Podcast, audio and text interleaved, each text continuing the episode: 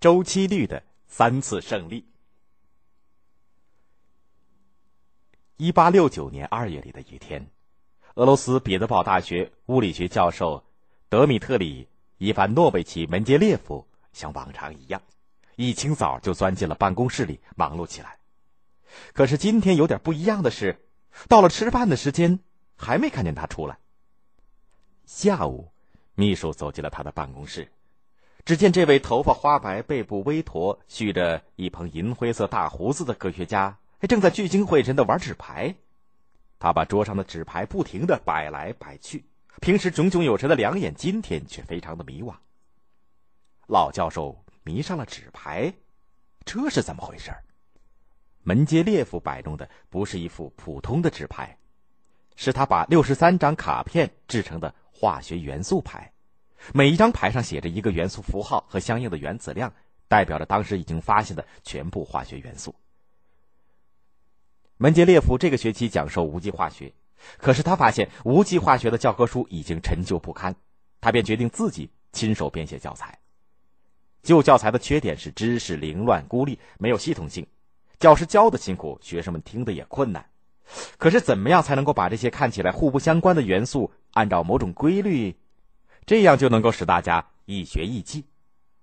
门捷列夫早就注意到，有些相同的原子价的元素的性质呢很相似，也注意到有些原子量相差很大的元素却有着很相似的原子价。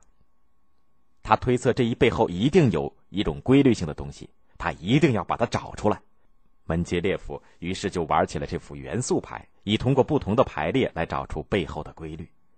他先把元素按照原子量来排列，又把元素按照性质来排列，但是都有让人不够满意的地方。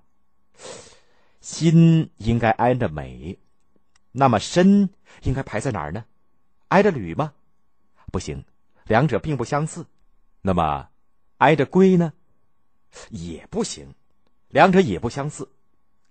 再往上怎么样呢？挨着磷怎么样？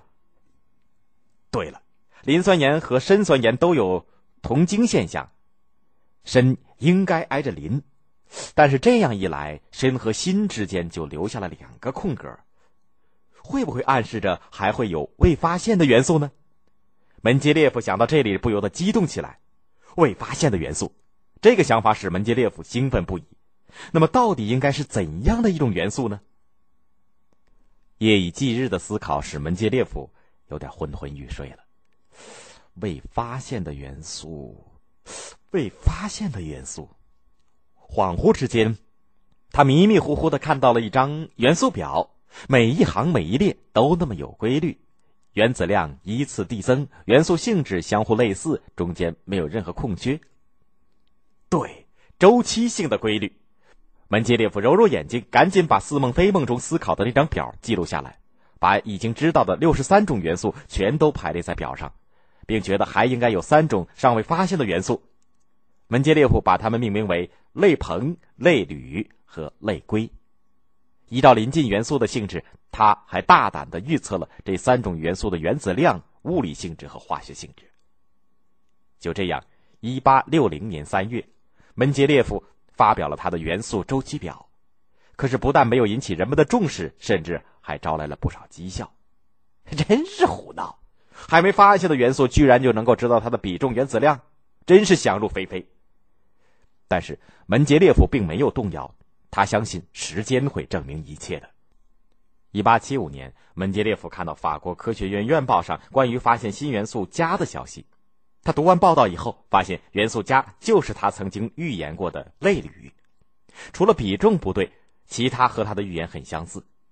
他激动极了，一方面给法国科学院院报写信，另一方面又写信给发现镓的法国科学家布瓦博·德朗，告诉他镓的比重应该在59到60之间，而不是像他所测得的47。收到门捷列夫的来信，布瓦博·德朗真是哭笑不得。那时全世界所有的镓才提炼出来1克多一点，这是一种放在手心里都会融化的奇妙金属。远在千里之外的这位俄国科学家手头根本上就没有镓，他是怎么测出它的比重的呢？但是出于一位科学家的严谨，他复测了镓的比重，出乎他意料的是，比重真的如门捷列夫所预言的是 59.4%。 他赶紧补读了这位俄国科学家的论文，心悦诚服地承认元素镓就是门捷列夫所预言的类铝。于是布瓦伯德朗马上写信告诉门捷列夫，向他致意，并向他赠照留念。这的确是元素周期律的伟大胜利。这一消息很快传遍了欧洲，几十个实验室都开动起来，寻找门捷列夫所预言的新元素。不久就传来振奋人心的消息。1879年，瑞典化学家尼尔森从异土中分离出一种新的元素，他把它命名为抗。瑞典化学家克里夫开始研究这个新元素，后来他报告法国科学院，这个新元素就是门捷列夫所预言的类硼。然后他写信告诉门捷列夫，类硼已经找到，这就是新发现的元素抗。这是元素周期律的第2次胜利。这样一来，以前曾经反对过门捷列夫的人也开始向他表示祝贺了。第3次胜利来得稍微迟一点，那是1885年，德国化学家文克勒发现了新元素锗，并认为这就是门捷列夫所预言的类硅，也得到了门捷列夫的承认。至此，元素周期律得到了全世界的公认。1894年，英国化学家莱姆塞发现了惰性气体氩和氪、氖和氙，因此在周期表上补上了0组元素。1913年，英国物理学家莫塞莱发现了原子序数，进一步解决了元素周期表上部分元素的原子量差异问题，使该表得到了最终的完善。元素周期表的诞生和完善，有力地推动了现代化学的发展。